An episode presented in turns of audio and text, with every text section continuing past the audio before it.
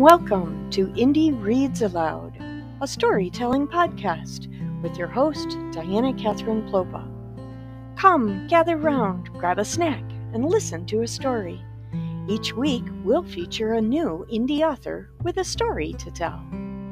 There are no long-winded interviews, no sales pitches, just stories. Most of the stories we'll tell will be family-friendly, but if they're not, you'll get fair warning before the reading begins. If you want to hear more, investigate the story notes for links to the author and where to buy their books. You can find us at d k p writer dot com. And now, sit back, relax, and listen to a story.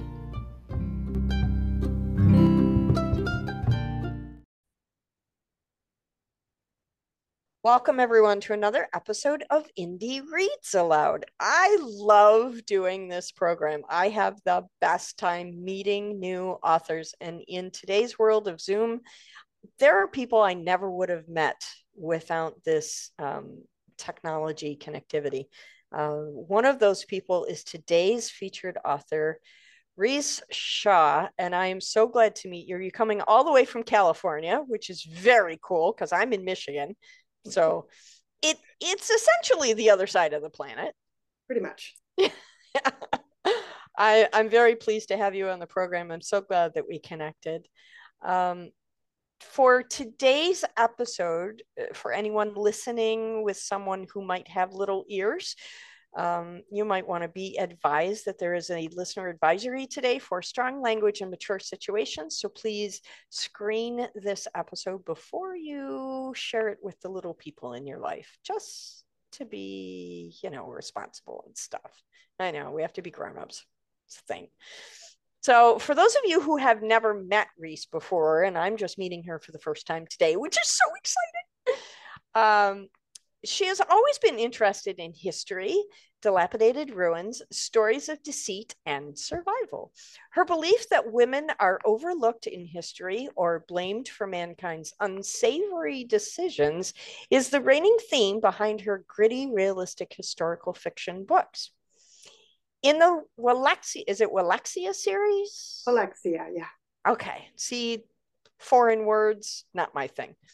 Uh, Rhys draws upon her love for story to bring to the pages and, and bring them alive with the personal struggles and pain of strong female characters, taking us on their journey to overcome and thrive. And the next part of this bio, I specifically giggled at, and I wanted to share with that with you because it was just so much fun.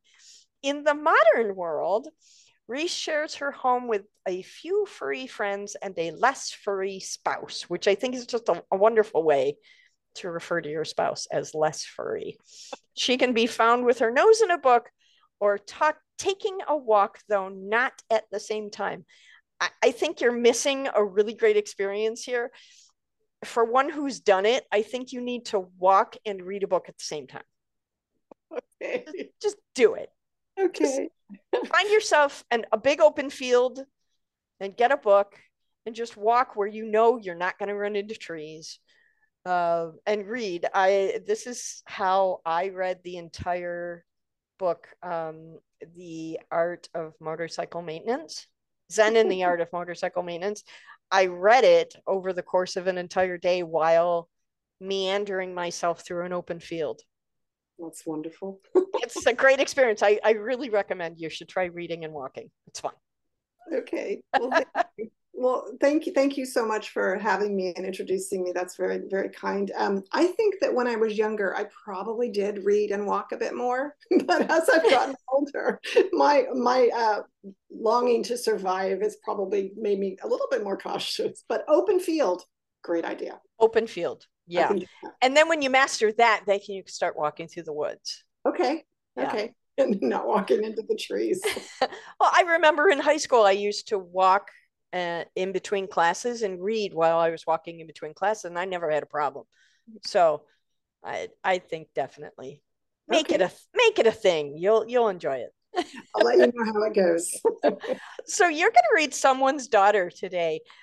Tell me a little bit about the backstory I could read the synopsis, but it's so much more fun when it comes from you. So tell me a little bit about how this story came to the world. Well, this story actually uh, came to me, a chunk of it in the middle in a dream. And I woke up and I just wrote it down. Um, and I just, it's something I went back to and just toyed with over a few years, actually. I kept going back and just writing on this story. Um, and then one day I said to myself, you know what, I'm just going to write a book for me. I'm just going to write a book. Nice. Because I had written short stories. I'd written lots of little tiny novella things and stuff I'd never published, but I was like, you know, this is, this is my chance to write for me. And once I made that decision, I really believe the universe kind of just opens things for you. And suddenly it's like, oh, look, there's this free writing course, or not writing course, but marketing, or there's this free thing, or there's this self-publishing. And I'm like, hmm, okay, well, maybe I'll do more. It was intended to be one book. And as you see, there's a few more. Um, uh-huh. Once I had and written, we were speaking in the green room, there's a fourth coming, right? Fourth coming. I'm about yeah. words into it now. So I'm hoping to get that one. That will come out early next year. Um, and then that's this series, the Welexia series, will be finished and complete. And it, I think that's, that's hard. Um, that's difficult ending, because you could always continue. Sure, sure. As the characters. But for book one, I feel like book one could be a standalone um, if you wanted it to be, and that's the end of that. But the characters had a lot more to say, so I carried on. Isn't I, it interesting how our, our imaginary voices um, become less imaginary the more we talk to them? Absolutely. They are, they are there. You know, I've gone so far as to go, oh, what astrological sign is so-and-so? Okay, that's... You know, yeah, yep. And their food, their likes, all of the things, they become, oh, sure. They become a part of us, so much so that, you know, inevitably, sometimes some of them might die. And I cry, you know, I cry when I kill off a character. Yeah, yeah, it, it can be a painful thing. Yeah. yeah. Um, you know, separation of any kind, uh, especially when you live with them so deeply through the pages yes. of creation and nurturing and editorial and And then when you have the finished book and you get to read it out loud to audiences, um, those are those are moments that are heartfelt, especially, I think, for the author, because they come from inside you someplace. They do. And, and they're all, you were saying how the characters come alive, and they're all so different. Yeah. They're all so different. And I love that. I mean, Someone's Daughter, I have three sisters. Um, the oldest sister, she's she's the stories are all about her. She's my main character, and she's thirteen when we start. She's very young. Wow. And she's got two younger sisters, but she's a tough she's a tough kid. I mean, she's, so what what time period are these books set in? Fourteenth century. Very cool. Okay, all right, my headspace is in the right place now. I would love it if you could read aloud for us, I'd and then to. We'll talk a little bit after, but i'm i'm really excited to hear this story. I haven't read it yet, and I read the synopsis, and I'm super intrigued. Oh, so when you are ready, please, Rhys, take the microphone and read aloud. I will. Thank you. Okay, here's my book. Prologue. Our daughters shall carry the earth. They will mend her, replenish her with children, heal her with wisdom. Our daughters shall raise their sons in the ways of the land and people to bring about peace and clarity for what must happen. Our daughters will right the wrongs of men who knew no better, and of men who knew the truth but did not care. Alaria was trapped. Inside her dream, she felt someone was hovering above her, staring down, ready to pounce. They grabbed her wrists and she flailed about, trying to protect herself. Her eyes opened. It was not a dream. She was being held down by a tall man with piercing blue eyes. He was laughing as he tightened his grip on her.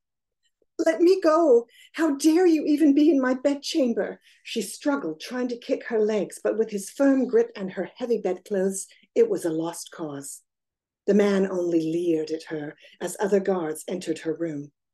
She heard one of them ask where the other two royal bitches were.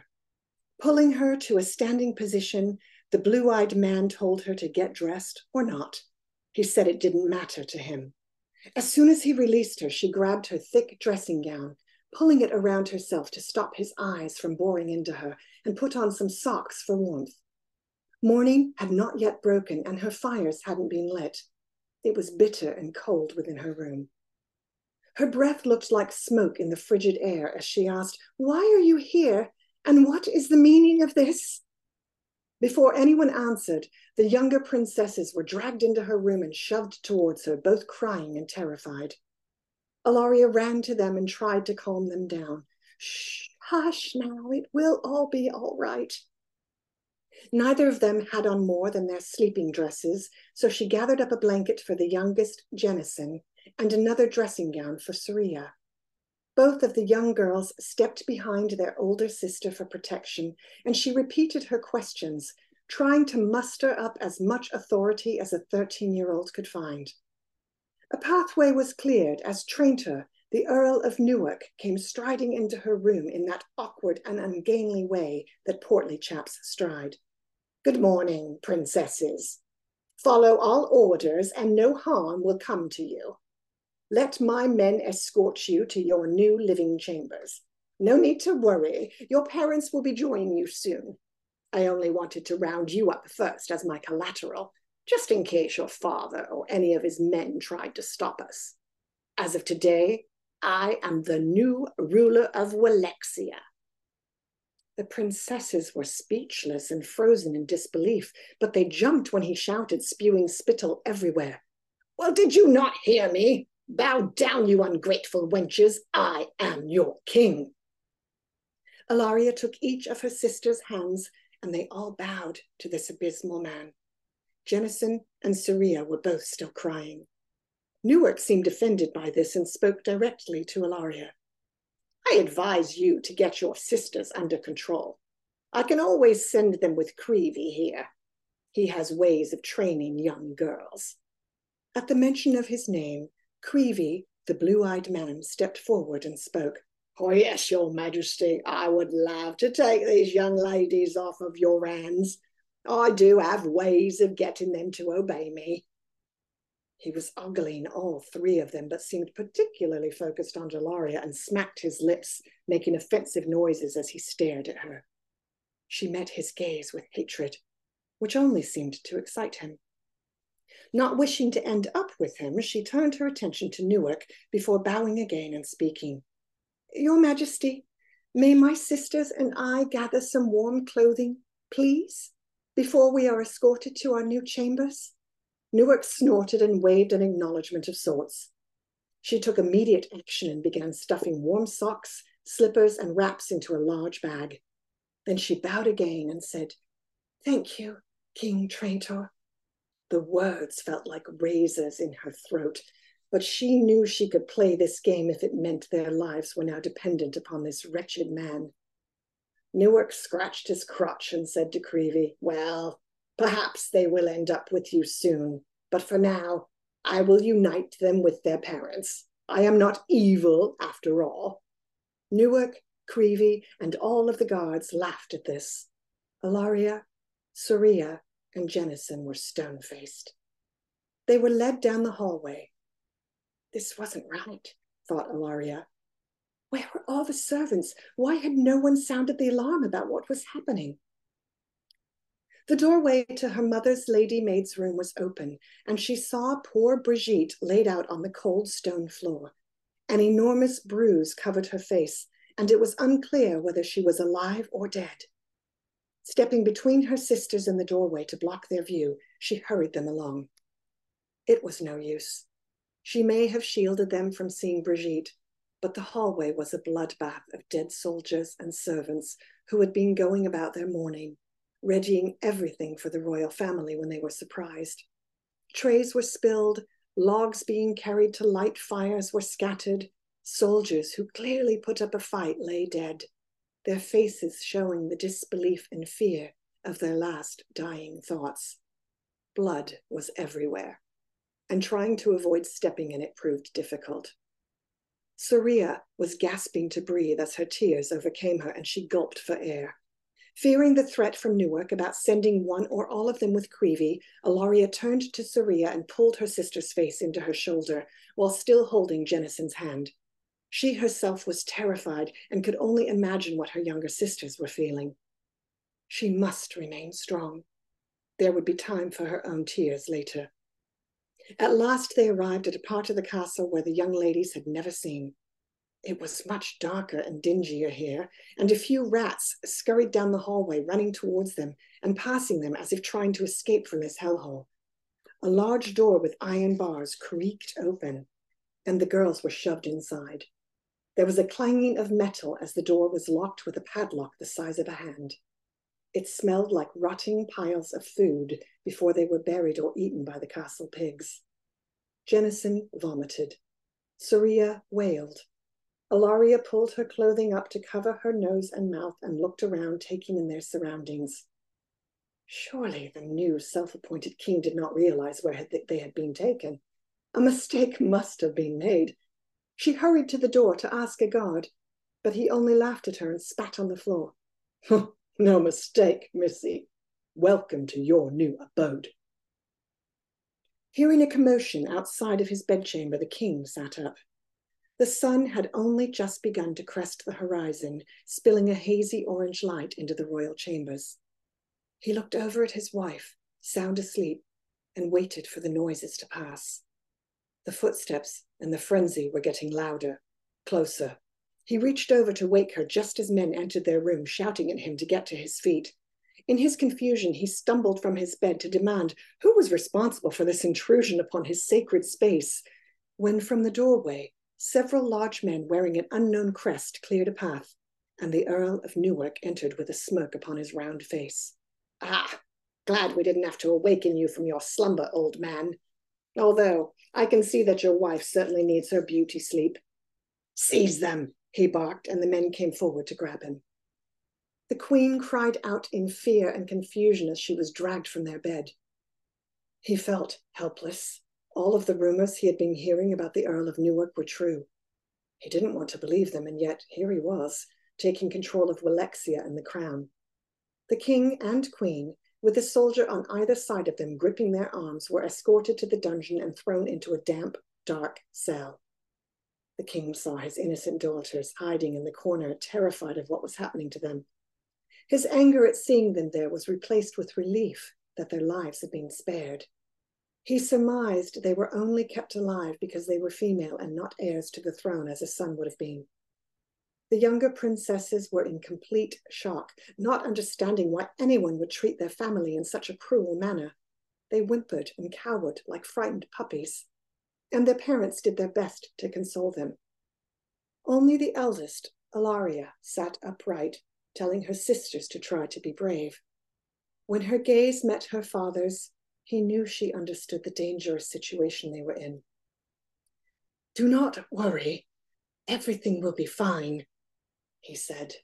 He knew he was giving them false hope, because if the Earl had already turned the king's own men, they did not stand a chance. For the right price, it would have been easy to turn many of his protectors, yet he knew in his heart it would have been impossible to turn his noble, Bracknor. He would either be in another dungeon cell, holed up somewhere in hiding, or dead from fighting for his king. Not wanting to believe his last thought, he put all his energy into hoping Bracknor was indeed in hiding and organizing a siege of the castle to rescue them and help him restore order. With this thought, he looked at his terrified, disheveled family, knowing he must remain strong for them. Somewhere beyond the cell wall, a cock crowed.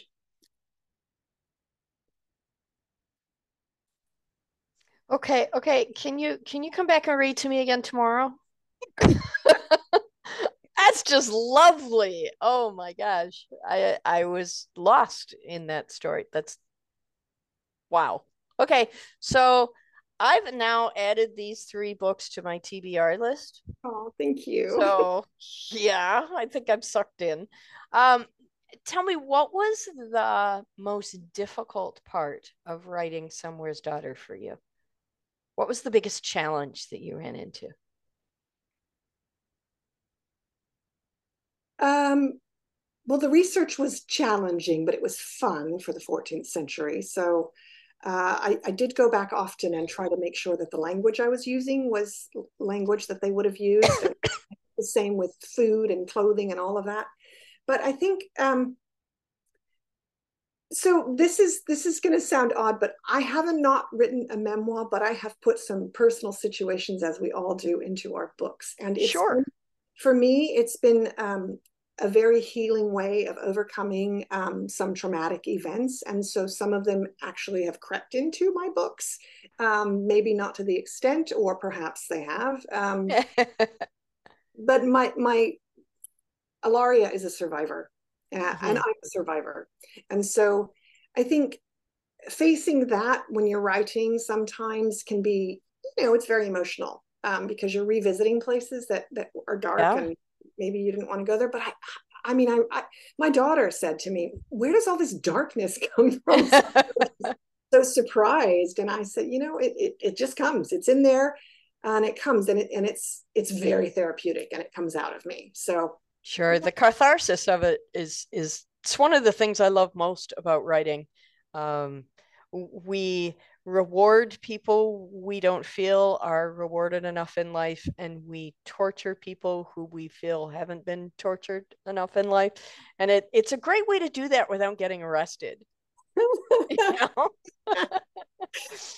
I mean, when you read book one, you're going, I hope, and some people have put this in their reviews, have commented on some eh, very similar things happening in the current um, timeline of our mm-hmm. world.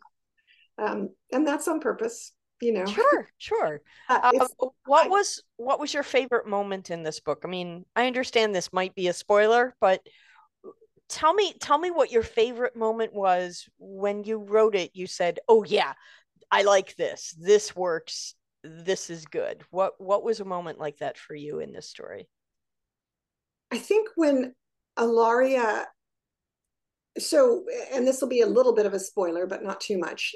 The family spend a lot of time in the dungeon, mm-hmm. uh, like a few years. And um, that's not healthy and people die. Yeah. So Alaria at one point looks around at her family and realizes we're all going to die. These miserable deaths if I don't do something. And so she empowers herself. She takes it upon herself and works out what exactly she can do, which, you know, isn't something she wants to do, but it's something she knows will, will definitely make her family and the remaining members of her family survive. Wow.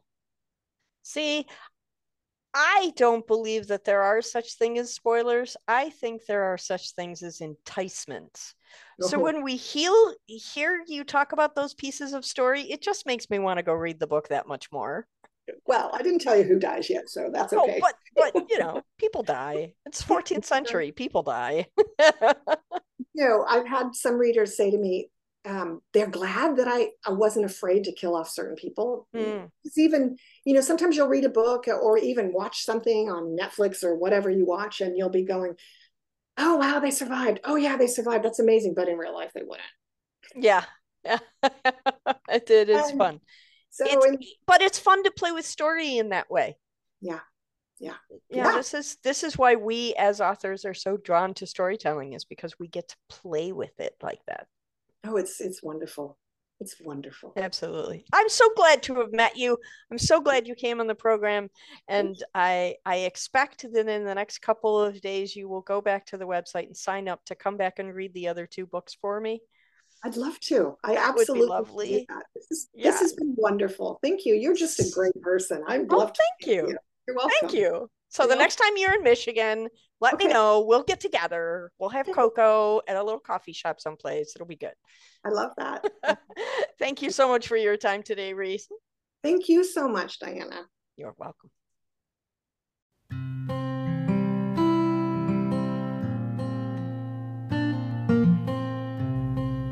Thank you for listening to Indie Reads Aloud Radio. We hope you'll join us again next week for another story. If you're an indie author and you'd like to share your story with us, visit our website at d k p writer dot com to sign up and read aloud.